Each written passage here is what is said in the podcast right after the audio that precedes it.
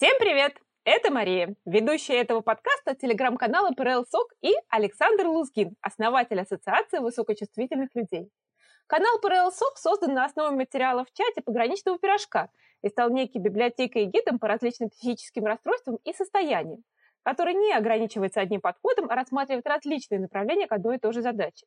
Здесь каждый может найти тот подход, который поможет именно ему. Сейчас этот канал рассматривает не только пограничные расстройства личности, но и многие другие. А сегодня мы хотим поговорить о высокочувствительных людях. Встречайте, Александр Лузгин, основатель Ассоциации высокочувствительных людей и сам высокочувствительный человек. Э, здравствуйте, как было сказано, я действительно высокочувствительный человек – еще точнее высокочувствительный мужчина. Я президент и создатель Ассоциации людей с высокой чувствительностью нервной системы и содействующих им лиц. Это полное наименование, с которым мы зарегистрированы в органах юстиции. А еще я психолог. Решение о создании совместного подкаста появилось, когда я готовила неделю высокочувствительных людей для канала и нашла созданную вами ассоциацию. Я решила написать вам и предложить поговорить о высокочувствительных людях. Так здорово, что вы согласились. С удовольствием. Какие критерии высокочувствительных людей? Можно ли ошибиться с симптомами? А, смотрите, давайте сразу. Принципиальный момент. Нельзя говорить, что у высокочувствительных людей есть симптомы. Симптомы есть у заболеваний. Вот. Высокая чувствительность является не заболеванием ни в коем случае. Высокая чувствительность – это свойство нервной системы. То есть мне очень нравится метафора, когда говорят, что вот у меня голубые глаза, и то, что у меня голубые глаза, это свойство моих глаз, это их цвет. Нельзя говорить, перестань, сделай свои глаза менее голубыми, да, сделай свои глаза зелеными. Вот они у меня голубые, все, точка. Это свойство, это данность, и по всей видимости, на основании тех научных данных, которыми мы располагаем, это передается на генетическом уровне, то есть от родителей, возможно, от бабушек, дедушек, по закону Менделя оно вроде как может поднырнуть. Вот, соответственно, это не симптом, это определенные свойства, которыми мы обладаем. Какие свойства есть у высокочувствительных людей? Это повышенная раздражимость органов чувств. То есть, грубо говоря, очень часто высокочувствительные люди страдают от яркого света, от громких шумов, или, знаете, вот свитер, когда одеваешь, а он колется, или какая-то вот на нем бирка, вот она, и вот, и вот, и вот ты не можешь, и вся твоя жизнь крутится вокруг вот этого, да. Причем не обязательно все вот эти три сенсорных, да, системы э, должны быть повышенной раздражимости. Кто-то может, например, реагировать особенно сильно на звук. У меня, например, у супруги, она, кстати, сооснователь ассоциации, да, мы вместе, она тоже высокочувствительный человек. Э, она, например, очень проблемно реагирует на звуки. То есть буквально нахождение где-то в каком-то помещении, где громкая музыка или какие-то шумы постоянные, практически вгоняет ее в депрессию, просто перегружает ее нервную систему вот буквально до истощения. Кто-то сильнее реагирует на свет, кто-то сильнее раздра... реагирует на какие-то вот такие сенсорные раздражители, да, на какие-то ощущения вот такие вот телесные. Какие еще есть отличительные особенности у высокочувствительных людей? Это глубина обработки информации. То есть, что это такое? Это высокочувствительные люди, как правило, очень глубоко копают в суть вещей, в суть проблемы. То есть это вроде как считается как свойство, особенность там мышления, но вот это очень свойственно высокочувствительным людям. Мы, что называется, зрим в корень. Стараемся зрить в корень, стараемся во всем разобраться. И еще есть один очень важный момент, вот они вместе с этим. Вот это внимательность к деталям. Внимательность к деталям, к нюансам, то есть очень часто считается, что высокочувствительные люди подмечают какие-то вещи, которые недоступны большинству обычных людей. Кстати, на этом же основывается объяснение интуиции. Если мы отбросим всякие магические, эзотерические там, варианты интуиции, то что такое интуиция? Интуиция – это когда ты видишь много каких-то маленьких тонких деталей, которые не видят много людей, и в соответствии с ними можешь что-то прогнозировать. Ты просто на основании каких-то нюансов можешь прогнозировать какие-то тенденции, которые вот другие люди просто не замечают.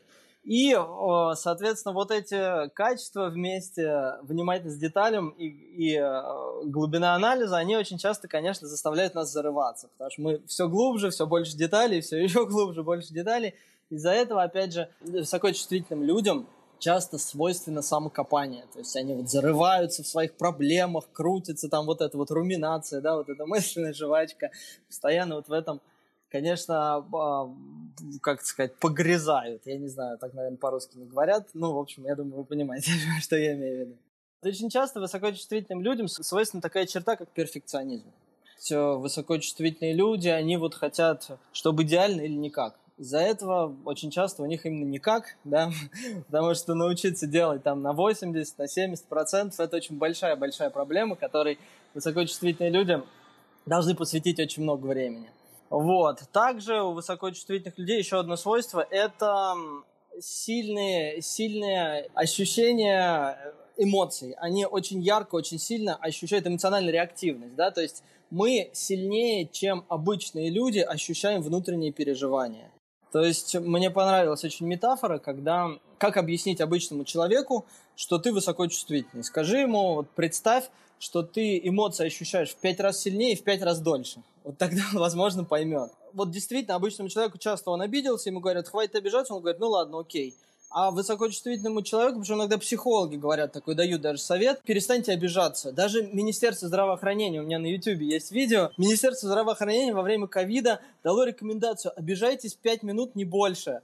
И вот у высокочувствительного человека просто разрывается мозг от такого совета, потому что как не обижаться, это же больно. Вот эта внутренняя боль, весь мир крутится вокруг этого. Ну, собственно, вот так вот.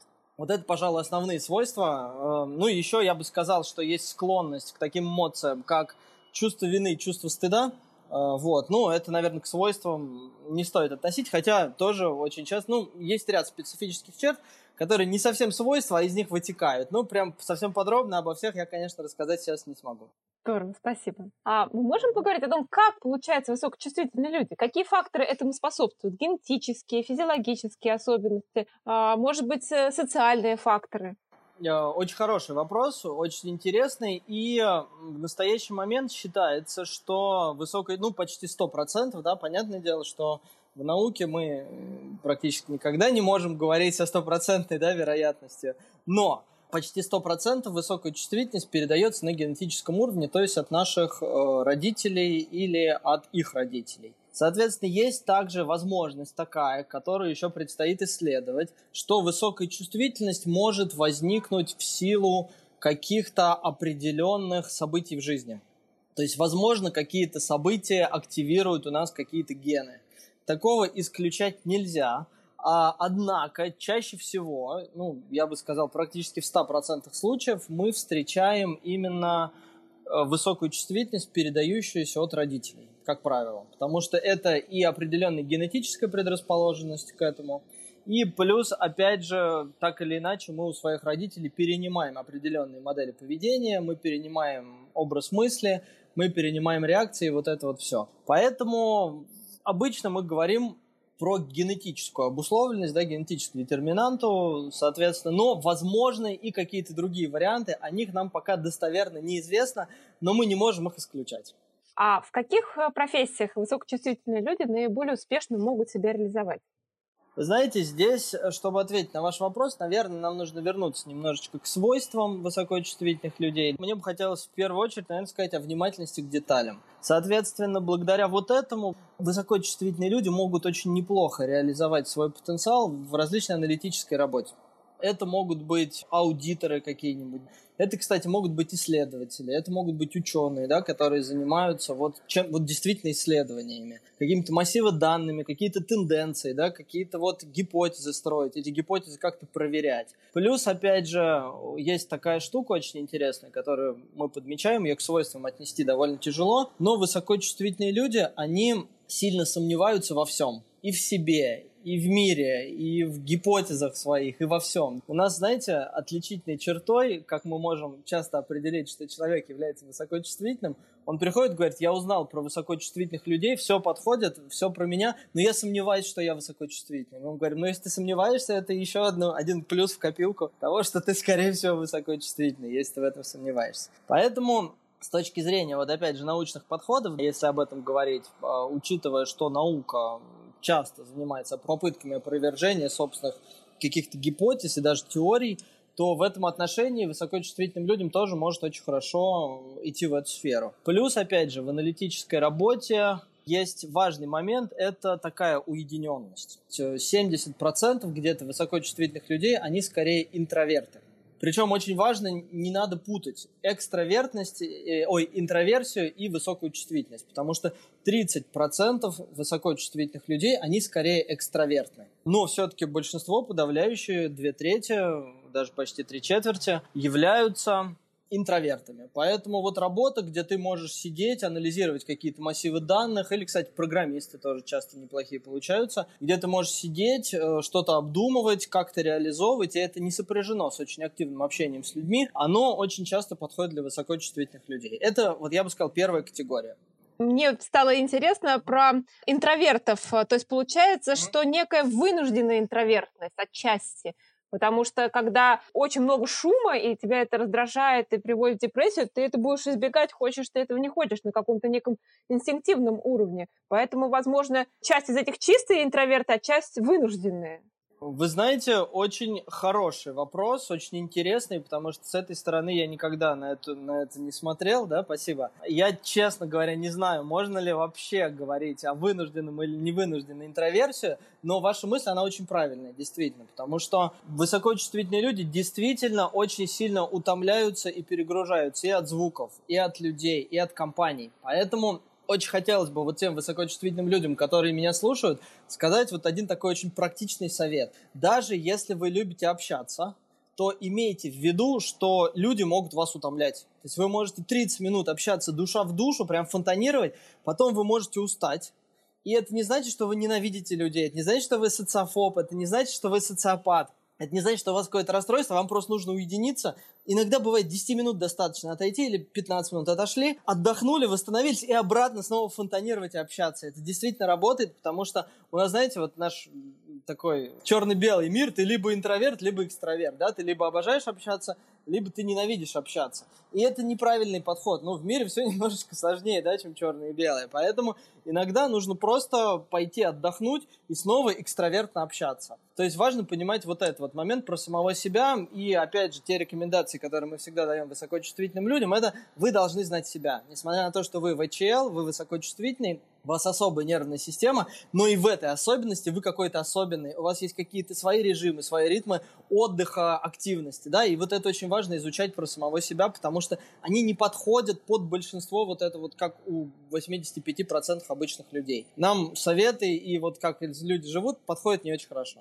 А что по поводу творческих профессий? Ведь это же так интересно, когда люди наблюдают детали. Да, да. Вот я как раз хотел еще несколько направлений рассказать, потому что это я только начал. Я на тему могу разговаривать часами. А, смотрите, есть еще одна категория. Это творческие люди.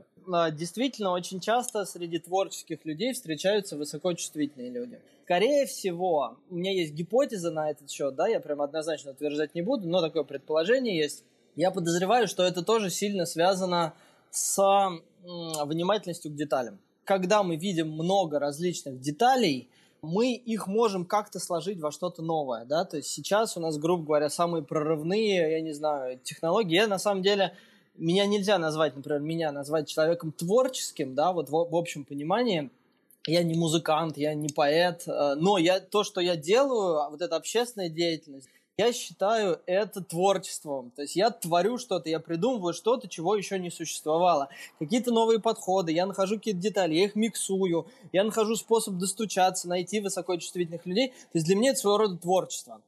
И вот если брать творчество в самом широком смысле, а я его понимаю как создание чего-то нового, чего еще не было, то это может быть не обязательно про поэзию там, или музыку, а это может быть вот про что угодно – и это как раз отлично помогает, когда ты видишь много разных деталек, ты их собираешь, и как у Гегеля там количество переходит в качество, да, то есть одно переходит в другое. Ты набрал чего-то, у тебя как-то в голове сложилось, там нейрон, нейронные цепочки, они как-то сложились по-новому, и ты выдаешь что-то новое. Вот мне кажется, это идет отсюда. Хотя много, опять же, повторюсь, именно творческих людей среди ВЧЛов, вот в самом таком распространенном понимании творческих людей, художников, фотографов, музыкантов, э, ну вот, вот всех-всех-всех вот этих вот людей.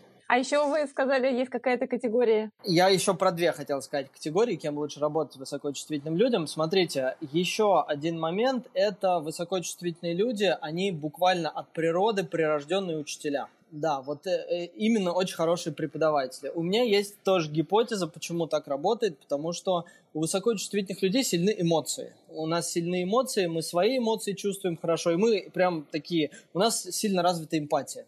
Мы хорошо чувствуем, что чувствуют другие люди. И, собственно, если мы посмотрим на то, что отвечает у живых существ за обучение, это как раз эмоции. Именно благодаря эмоциям мы способны что-то запоминать. Эмоции стали той самой штукой, которая позволила развить нашу память. Ну, когда мы что-то почувствовали неприятное или приятное, у нас это в памяти где-то оседает. И чем интенсивнее была эта эмоция, тем сильнее мы это запоминаем. Да? Если там спросить, что вы чувствовали год назад в четверг, скорее всего, вы не запомните. Но если в этот момент у вас была свадьба, скорее всего, это было вау, какое-то событие, оно запоминается, потому что оно вызывало именно эмоции.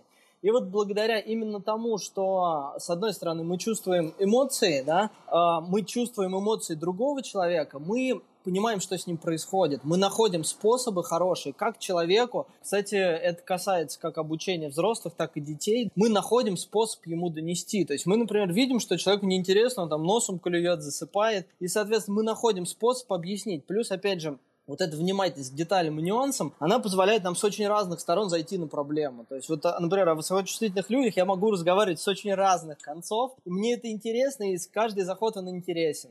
Поэтому вот в этом плане очень отлично получается и считается, что ВЧЛ, ну, многие ВЧЛ, понятное дело, и, да, конечно, на всякий случай такой маленький дисклеймер, оговорюсь, что то, о чем я говорю, это не абсолютно истина для всех, но часто так бывает, и достаточно у многих ВЧЛов это работает. Даже, понятное дело, про всех нельзя говорить. Соответственно, очень многие высокочувствительные люди, из них действительно получаются хорошие учителя, хорошие наставники, которые передают знания, они их доносят, они как-то могут убеждать, могут быть ораторы. Опять же, когда ты чувствуешь свои эмоции, когда ты чувствуешь эмоции собеседников, ты можешь как-то на них влиять. Ты понимаешь, вот я скажу вот это, и он почувствует вот это, поэтому это тоже может мотиваторы, да, могут быть хорошие получаться. И получается еще один, да, который я хотел сказать. Это Считается, что, ну, я с этим согласен, высоко, из высокочувствительных людей получаются хорошие социальные работники. Очень хорошо можем находить контакт с другими людьми, особенно если мы от них не очень сильно устаем. То есть, если вы прям сильный интроверт, и вам прям тяжело общаться с людьми, то, скорее всего, вам будет это тяжеловато. Но если вам общение дается легко, причем здесь, когда я сказал социальный работник – я бы даже, наверное, знаете, расширил эту категорию. То есть у нас под социальными работниками обычно понимаются те, кто в Собезе работают там где-то, да, управление соцзащиты. Я бы здесь сказал, еще это психологи могут быть хорошие. Кстати, как ни странно, могут даже быть неплохие продавцы-консультанты. Те, которые действительно интересуются проблемами. Ведь что такое продажа, да? Кстати, у высокочувствительных людей с продажами очень часто бывают большие проблемы. Это от непонимания сути, от того, что наш мир, он как бы такой. Продавать это плохо считается продажа, правильная, хорошая продажа, это выяснить, что человеку на самом деле нужно. Просто ты узнаешь, что ему нужно, и предлагаешь по-честному максимально подходящий, качественный, релевантный товар. И кто, как невысокочувствительный человек, зная вот эти нюансы, слыша эмоции, понимая, что с человеком происходит, может дать очень хорошие рекомендации. Опять же, это может быть какая-то поддержка, да, там сейчас у нас очень много коучей различных, людей, которые тренера, кстати, тоже, вот тренера могут быть очень хорошими, они понимают, как доносить, но это тоже связано с обучением, то есть вот это какие-то близкие сферы. Еще, знаете, тема такая неоднозначная, еще одна сфера, в которой я бы сказал, это что-то, наверное, про духовность. Я слышал хорошую метафору, что практически любой высокочувствительный человек может э, поговорить с умирающим такая неоднозначная штука, я бы сказал, глубокая, вот на грани жизни и смерти, да, тяжелая тема, но вот именно высокочувствительный человек, он вот как-то как-то как ощущает это вот на глубоком каком-то уровне. Вот это, вот это жизнь-смерть, вот это вот состояние, когда слезы на глазу. Ну, я думаю, понимаете, о чем я говорю. Мне довольно сложно передать словами, я не готовил эту речь. Соответственно, вот тоже в эту сферу что-то связано с духовностью, хотя, конечно, там очень много сейчас спекуляций в современном мире, все там непонятное New Age направление, ну, я думаю, вы знаете, там эзотерические, я не хочу даже туда лезть и что-то об этом говорить. Это вот так вот крупными мазками. Кем э, хорошо бы работать? А что вы думаете, продюсеры, например? Им же тоже задача их организовать, э, между собой коммуницировать, ну, то есть э, тех продюсеров, которых я встречала, они больше занимались именно вот человеческим общением. Вот здесь вот так, здесь вот так. То есть это такой чувствительный человек на самом деле. Возможно ли это? Смотрите, я думаю, что возможно все. Правда. Я считаю, что возможно все, и я убежден, что среди высокочувствительных людей обязательно есть какие-то очень успешные продюсеры я вижу здесь ряд ограничений. Опять же, знаете, есть такая очень частая проблема, которая тоже вытекает из свойств высокочувствительных людей, это проблема выбора. Нам очень сложно выбирать. У нас даже есть тренинг, мы даже сделали мини-тренинг, потому что у меня у самого в жизни бывало, когда я на несколько месяцев зависал в выборе ничего не делая. Я каждый день думал, что же выбрать там из нескольких. Ну, вы понимаете, да, понимаете, о чем я говорю мы зависаем в этом выборе, и, опять же, как мне кажется, что эффективный продюсер, а продюсер, на мой взгляд, скорее это менеджер, вот насколько я понимаю, это человек, который управляет людьми и процессами. Как мне это представляется. Там есть, конечно, определенная творческая составляющая тоже, но мне кажется, он больше менеджер. Э, ну и, в принципе, высокочувствительный человек может быть и менеджером, но это непросто. То есть это требует определенной достаточно большой прокачки, и я бы не сказал, что это очень легко будет. Предстоит там пройти, нужно достаточно большой путь, достаточно неплохо прокачаться. Хотя давайте будем честны, практически в любом деле, которым будешь заниматься, в нем нужно прокачаться. Потому что наш талант это 2%, а 98% это то, что мы делаем, как мы сами работаем и как мы самосовершенствуемся и развиваемся. Поэтому некоторая предрасположенность есть, но я бы не говорил, что что-то является прям вот однозначно туда и 100% успех. В любом случае всегда придется как-то поработать хорошенечко над собой. Спасибо, очень интересно, зажигательно говорите. А знаете, еще один момент хотел сказать. Еще я увидел, я сам социальный предприниматель, проходил акселератор при правительстве Москвы, который был для социальных предпринимателей. Вот я увидел, что среди социальных предпринимателей и НКО, да, да, среди некоммерческих организаций, достаточно большое количество высокочувствительных людей. Я, конечно, исследований не проводил, но чисто по ощущениям мне показалось, что процент ВЧЛ среди вот людей, которые занимаются социальным предпринимательством или в некоммерческих организациях, или волонтеры, их там побольше. Это я связываю с тем, что у ВЧЛ очень сильный часто запрос. Э, вы знаете, у нас даже, мы когда еще не знали ничего про ВЧЛ, мы проводили тренинг «Найди себя». То есть вот мы просто как-то вот сами «Найди себя», для нас это было очень важно. К нам приходили люди, которые тоже искали себя. То есть часто у ВЧЛ идет внутренний запрос «я хочу заниматься чем-то значимым» я хочу реализовывать что-то важное, не просто там, условно говоря, коптить воздух и зарабатывать себе на хлеб, а я хочу создавать что-то полезное, нести какую-то пользу или ценность. Во многом это как раз про социальное предпринимательство и про некоммерческие организации социально ориентированные. Вот еще одно такое большое направление. Да, звучит как э, социальная эмпатия. Человек понимает проблемы социального общества и может их э, выявить и помочь их решить. Uh, да, это с одной стороны, а с другой стороны, он именно хочет это делать. То есть у него прям, знаете, бегут мурашки по коже, когда ты понимаешь, что ты делаешь что-то хорошее, доброе, там, сеешь разумное, доброе, вечное. Как высокочувствительному человеку защитить себя от ненужных эмпатий? Если эмпатия настолько сильная, что скорее мешает. Например, ощущение тревоги в общественном транспорте. Uh, вы знаете, это хороший очень вопрос, спасибо мы категорически, может быть, даже слишком категорические сторонники того, что в первую очередь нужно разбираться со своими эмоциями. Очень часто мы встречаемся, что к нам приходят люди и говорят, как мне быть, я выхожу в метро, в ав... сажусь в автобус, я чувствую тревожность чужих людей, и мне от этого так плохо. А мы говорим, так, так, так, так, так, подожди, тормози, остановись. А может быть, это твоя тревожность? Может быть, это что-то ты с собой делаешь не то. Может быть, это что-то о себе не хочешь видеть. Может быть, ты где-то нечестен сам с собой. И очень часто встречается именно вот это. Опять же, ну, вот я говорил сегодня про чувство вины, например. И чувство вины у ВЧЛ часто сильно. А что такое чувство вины? Чувство вины – это когда я переживаю по поводу того, что какому-то близкому мне человеку становится плохо. Я причинил ему какой-то дискомфорт, какое-то неудобство. Я это ощущаю, и мне от этого плохо и неудобно. И тут очень важно понимать, что чувство вины, оно есть. Но очень часто вот то, что мы видим из своей работы, это, я сейчас скажу совершенно не научный термин, но он очень точно передаст смысл. Чувство вины, оно наглюченное, понимаете? То есть я сделал что-то, и я думаю, что я причинил кому-то неудобство. Из-за этого я чувствую вину свою, да, мне становится плохо. А другому человеку, простите, может быть, с фиолетово на мои действия, он, может быть, даже не знает, что я это делал. Поэтому первую очередь мы категорические сторонники того, что проблема с эмпатией, она появляется условно в 80-90% случаев. Проблема с эмпатией появляется тогда, когда чужие эмоции очень сильно резонируют с нашими собственными. То есть, когда я чувствую эмоцию другого человека, а у меня у самого с этой эмоцией проблема.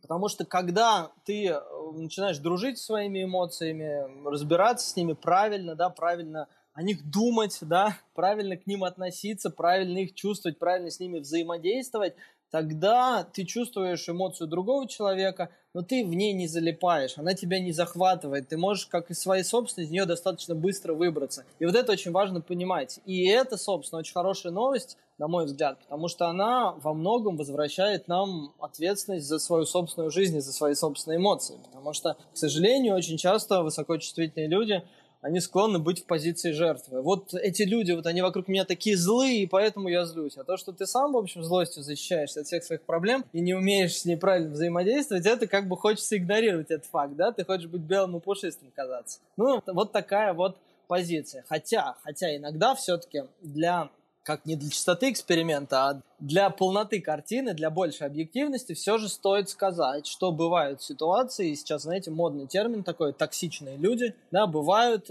токсичные люди, бывают люди, которые сильно нарушают наши границы, с которыми нужно учиться взаимодействовать, а некоторых нужно исключать из своей жизни и избегать этих людей. Но, опять же, очень-очень-очень важный момент. Вот эта вот вся тенденция, вот эта вся новая этика, вот эти токсичные люди, вот эти все подходы, они тоже могут вредить, потому что мы назначаем всех вот людей окружающих нашими врагами, это они вызывают во мне эмоции. Но нет, нет, нет и еще раз нет.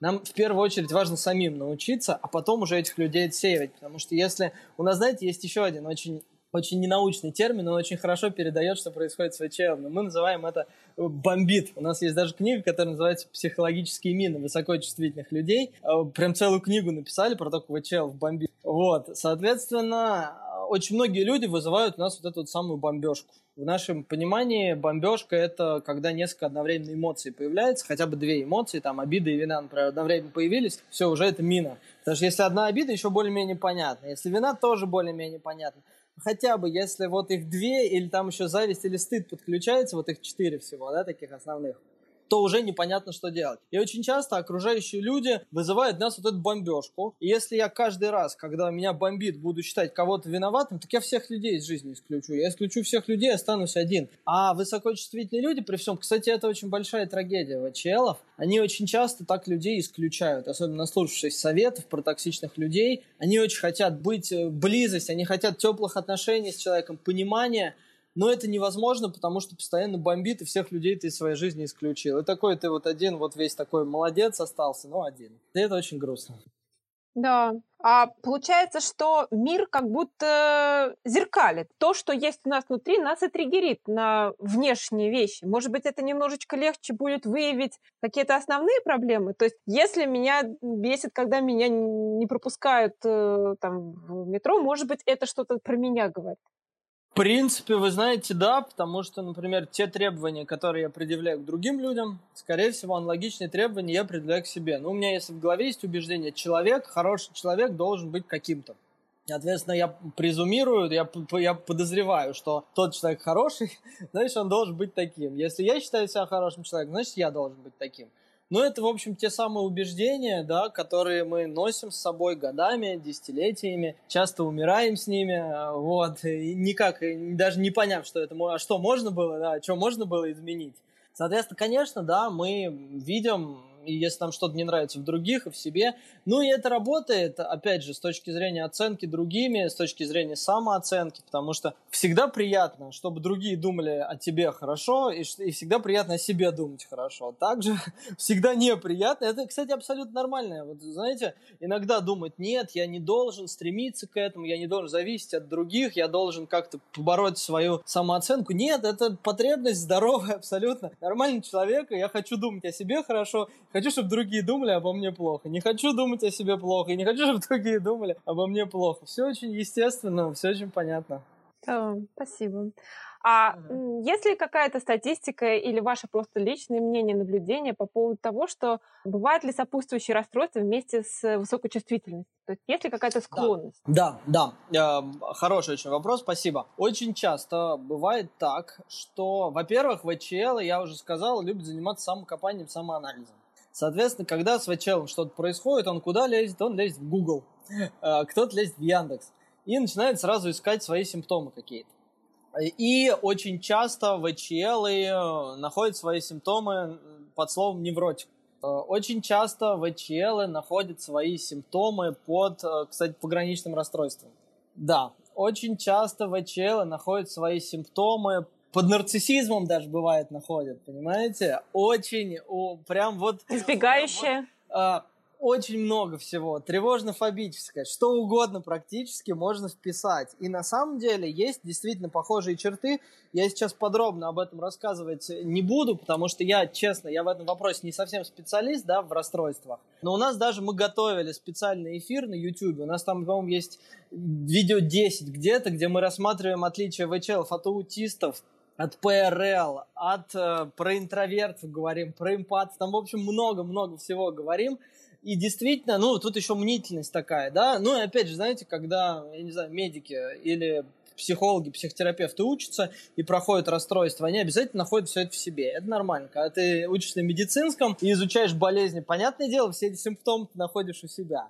Ну и вот ВЧЛ также начинает изучать, изучать, изучать, но вот то, что мы часто видим, что действительно высокочувствительные люди склонны к нейротизму. То есть высокочувствительные люди очень часто бывают невротиками. А, высокочувствительные люди, они склонны к различным депрессивным расстройствам. Опять же, там, если мы будем говорить о когнитивной триаде депрессии, там э, первое в основе, можно сказать, лежит ущербность. Э, ущербность, беспомощность и безнадежность, да, триада. Соответственно, вот у ВЧЛов ущербность, ощущение себя плохим и неправильным, оно буквально закладывается практически с самого детства. Потому что ты рождаешься, ты понимаешь, что ты более слабый, более чувствительный, особенно, кстати, у мужчин, потому что мужик же должен быть сильным, он вот, вот такой вот должен быть, да. А, ну, у девчонок на самом деле тоже, потому что ты смотришь на окружающих, ты понимаешь, что ты менее работоспособный, что ты более плаксивый, более ранимый, ты не можешь делать многих вещей, ты быстрее утомляешься, а высокочувствительные люди быстрее утомляются. Мы вообще рекомендуем своим вот клиентам, просто людей, которые к нам в ассоциацию приходят, мы рекомендуем им работать где-то по 4 часа в день потому что такой достаточно интенсивной включенности мы прям вот очень сильно утомляемся, если больше. Соответственно, склонность к депрессиям, я сказал, к склонность к различным тревожным э, расстройствам, да, а, и еще есть много расстройств, я сейчас все перечислять не буду. Посмотрите у нас на YouTube, есть целый большой плейлист. Но что очень важно понимать, например, склонность к невротизму, к, к нейротизму, это не значит, что вы, все высокочувствительные люди являются невротиками. Вот как мы вначале сегодня с вами сказали, что это не симптомы. Э, грубо говоря, люди с рыжими волосами, они есть данные, что они предр... более предрасположены к раку кожи, потому что там какие-то пигменты за что-то отвечающие у них. Но это не значит, что если у тебя рыжие волосы, у тебя обязательно рак кожи. Соответственно, высокая чувствительность, она наделяет тебя определенными свойствами, из-за которых у тебя может э, развиться какое-то расстройство но это, с этим расстройством его можно побороть, его можно победить, и тогда ты начинаешь наслаждаться всеми прелестями своей высокой чувствительности. Это вот тонкое восприятие, это очень тонкий вкус, это наслаждение красивой музыкой, какой-то живописью, да, произведениями искусства. Вот эти мурашки, которые у тебя постоянно бегут, очень классные, но без вот этого всего негатива. Поэтому нужно очень-очень-очень важно отделять мух от котлет. Мухи отдельно, котлеты отдельно, и ты можешь наслаждаться жизнью, даже если когда-то у тебя было что-то похожее на невротическое расстройство. С этим можно справиться, это можно победить, и впереди у тебя долгая и счастливая жизнь. А связь между высокочувствительностью и социофобией, какие могут быть первые шаги, чтобы ее снизить? Смотрите, во-первых, во-первых, я причем спойлер устраиваю небольшой. Я в ближайшее время, да у меня даже в планах стоит записать видео как раз про тревожность. А, про тревожность, потому что тревожность частый спутник э, высокочувствительных людей. И во многом из-за этого высокочувствительные люди, кстати, кладут себе еще одну монетку там или что в копилочку «я плохой, я неправильный». Я недавно услышал очень интересную точку зрения, которая мне прям понравилась, что тревожность с большой долей вероятности это такой адаптивный механизм. То есть это очень полезная штука, потому что если мы посмотрим на те условия, в которых развивался наш мозг, а это условия, когда люди жили в небольших племенах, были охотниками-собирателями, это продолжалось на протяжении сотен тысяч лет, то ты живешь в племени, где там 50 человек, ты всех знаешь. И если ты встречаешь кого-то незнакомого, то это реально несет тебе угрозу жизни. И мы в течение сотен тысяч лет, человеческий мозг развивался вот в таких условиях. Поэтому бояться незнакомых людей абсолютно естественно – это всегда несло угрозу существования. Это последние, там, я не знаю, 300, наверное, 400, максимум 500 лет стало более-менее безопасным там в городах где-то передвигаться, да, когда а, государство там забрало себе функцию насилия, люди стали более-менее мирными. А раньше это было реально опасно. Поэтому первое, что очень важно осознать, это что если у вас есть какая-то тревожность по отношению к незнакомым людям, с вами все окей. Просто условия современной жизни, они поменялись. И вот одно только осознание этого, что я тревожусь и побаиваюсь других людей, уже хорошо. Правда, это уже хорошо. По поводу, что можно делать с тревожным расстройством. Ну, собственно, как с любым тревожным расстройством, самый кратчайший путь это понять, чего же ты там на самом деле боишься, да, потому что тревожность это непонятное ощущение какой-то смутной, далекой угрозы, вот которая у тебя где-то есть фоном, и ты не совсем понимаешь, что ты боишься. Мы сторонники, знаете, таких достаточно коротких путей, и мы за максимальную честность, потому что можно, конечно, бегать от себя, можно дурить себя, не признаваться, но это очень долго и неэффективно. Постараться максимально по-честному посмотреть, чего же ты на самом деле боишься. Вот остановись и задай себе вопрос. Если бы не было тревожности, какая бы самая актуальная проблема у тебя сейчас была? Какую бы проблему тебе пришлось бы решать? О чем бы ты думал, если бы вот сейчас эта тревожность не отвлекала тебя, не заставляла тебя думать там о чем-то с таком сторонним и непонятным? И вот иногда вот там вот могут появиться очень интересный ответ. И еще один есть момент, я сегодня говорил, это вот наша модель психологических мин, да, от которых очень сильно бомбит. Очень часто мы боимся, побаиваемся ситуаций, в которых мы не справимся.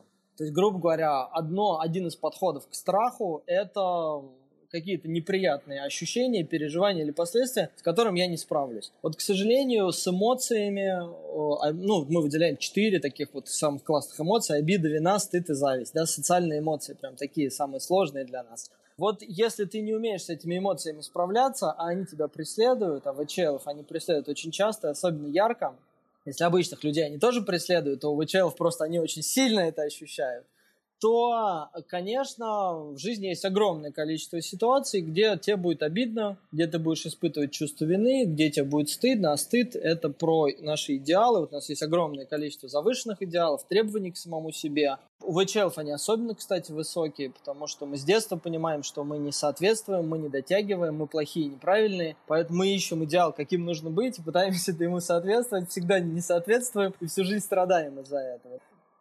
когда мы э, делаем что-то в жизни, мы постоянно сталкиваемся с ситуациями, где мы не соответствуем, постоянно испытываем стыд, ну и вот весь клубок эмоций. И вот это как раз тоже часто очень вызывает э, тревожность. То есть мы боимся, что если я пойду туда, вот там меня забомбит, мне будет плохо, больно, а очень часто это путь в депрессию. И вот это тоже одна из причин тревожности, которую вот мы прям очень любим рассматривать с практической точки зрения, когда с ВЧЛами работаем. Вот, это если вкратце.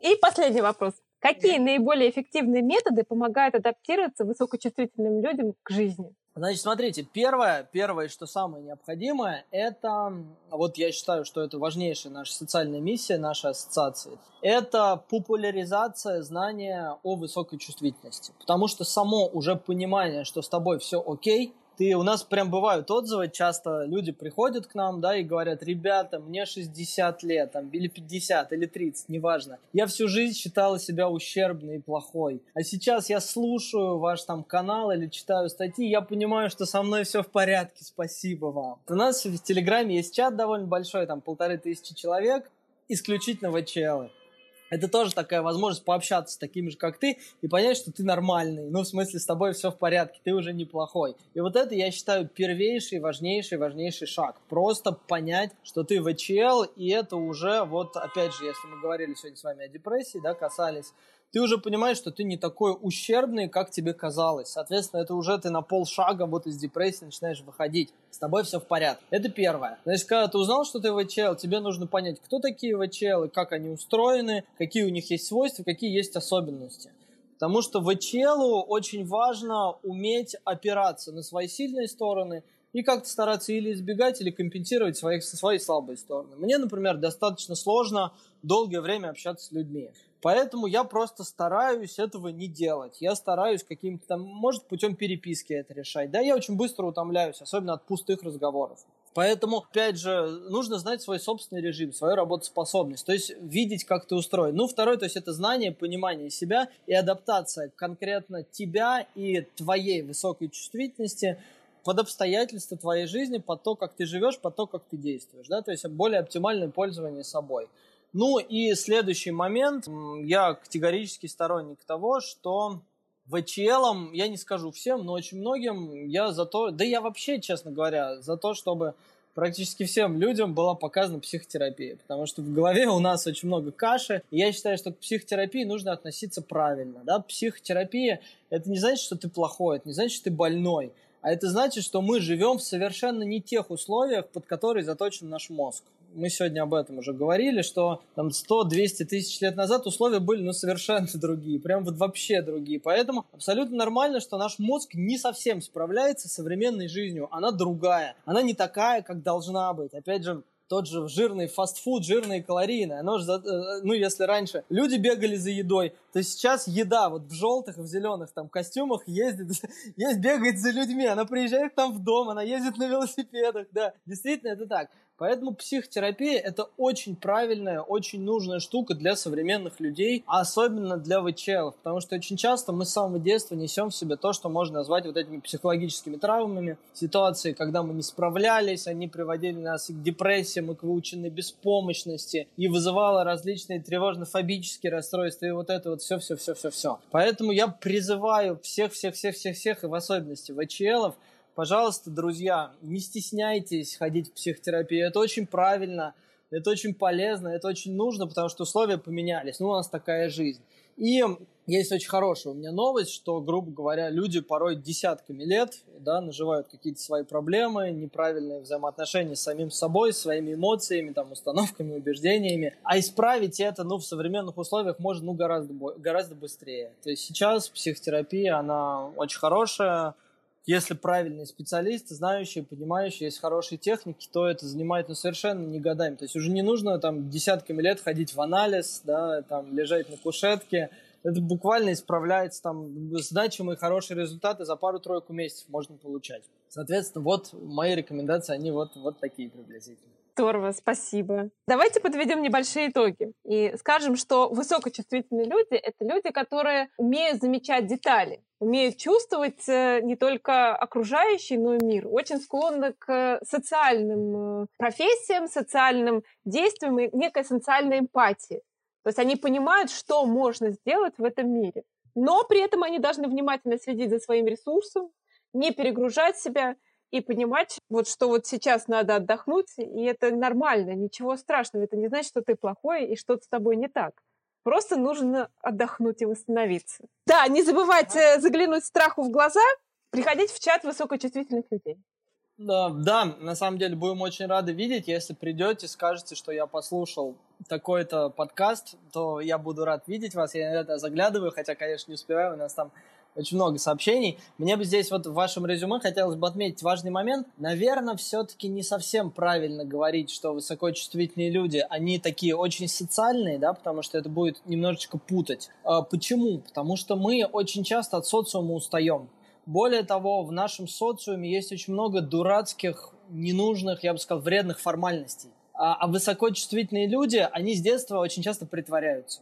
То есть, грубо говоря, в тот момент, когда я понимаю, что я какой-то не такой, я понимаю, что я не могу показать себя настоящего. Такой, какой я есть, меня не будут любить, я никому не нужен, я плохой и неправильный. Поэтому я начинаю притворяться.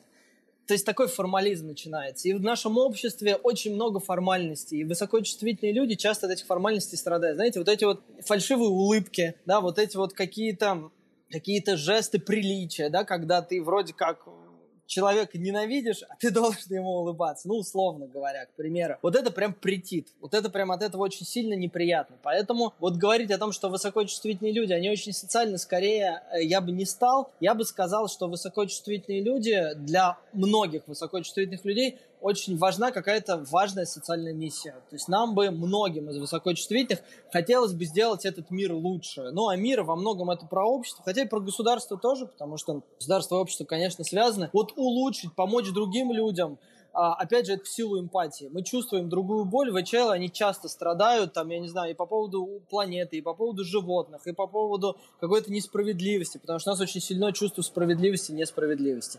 Вот такую бы оговорочку я сделал, а так то, что вы сказали, да, очень точно, вы все правильно поняли, услышали. Хотя, конечно, есть еще огромное количество деталей и нюансов, но для этого нужно подробнее углубляться в тему, а у нас столько времени с вами нет. Да, спасибо большое. Вы очень э, интересно и зажигательно говорите. С большим удовольствием спасибо. я вас послушала. Спасибо, что пригласили. Спасибо большое, что пришли. Спасибо. спасибо. Ура.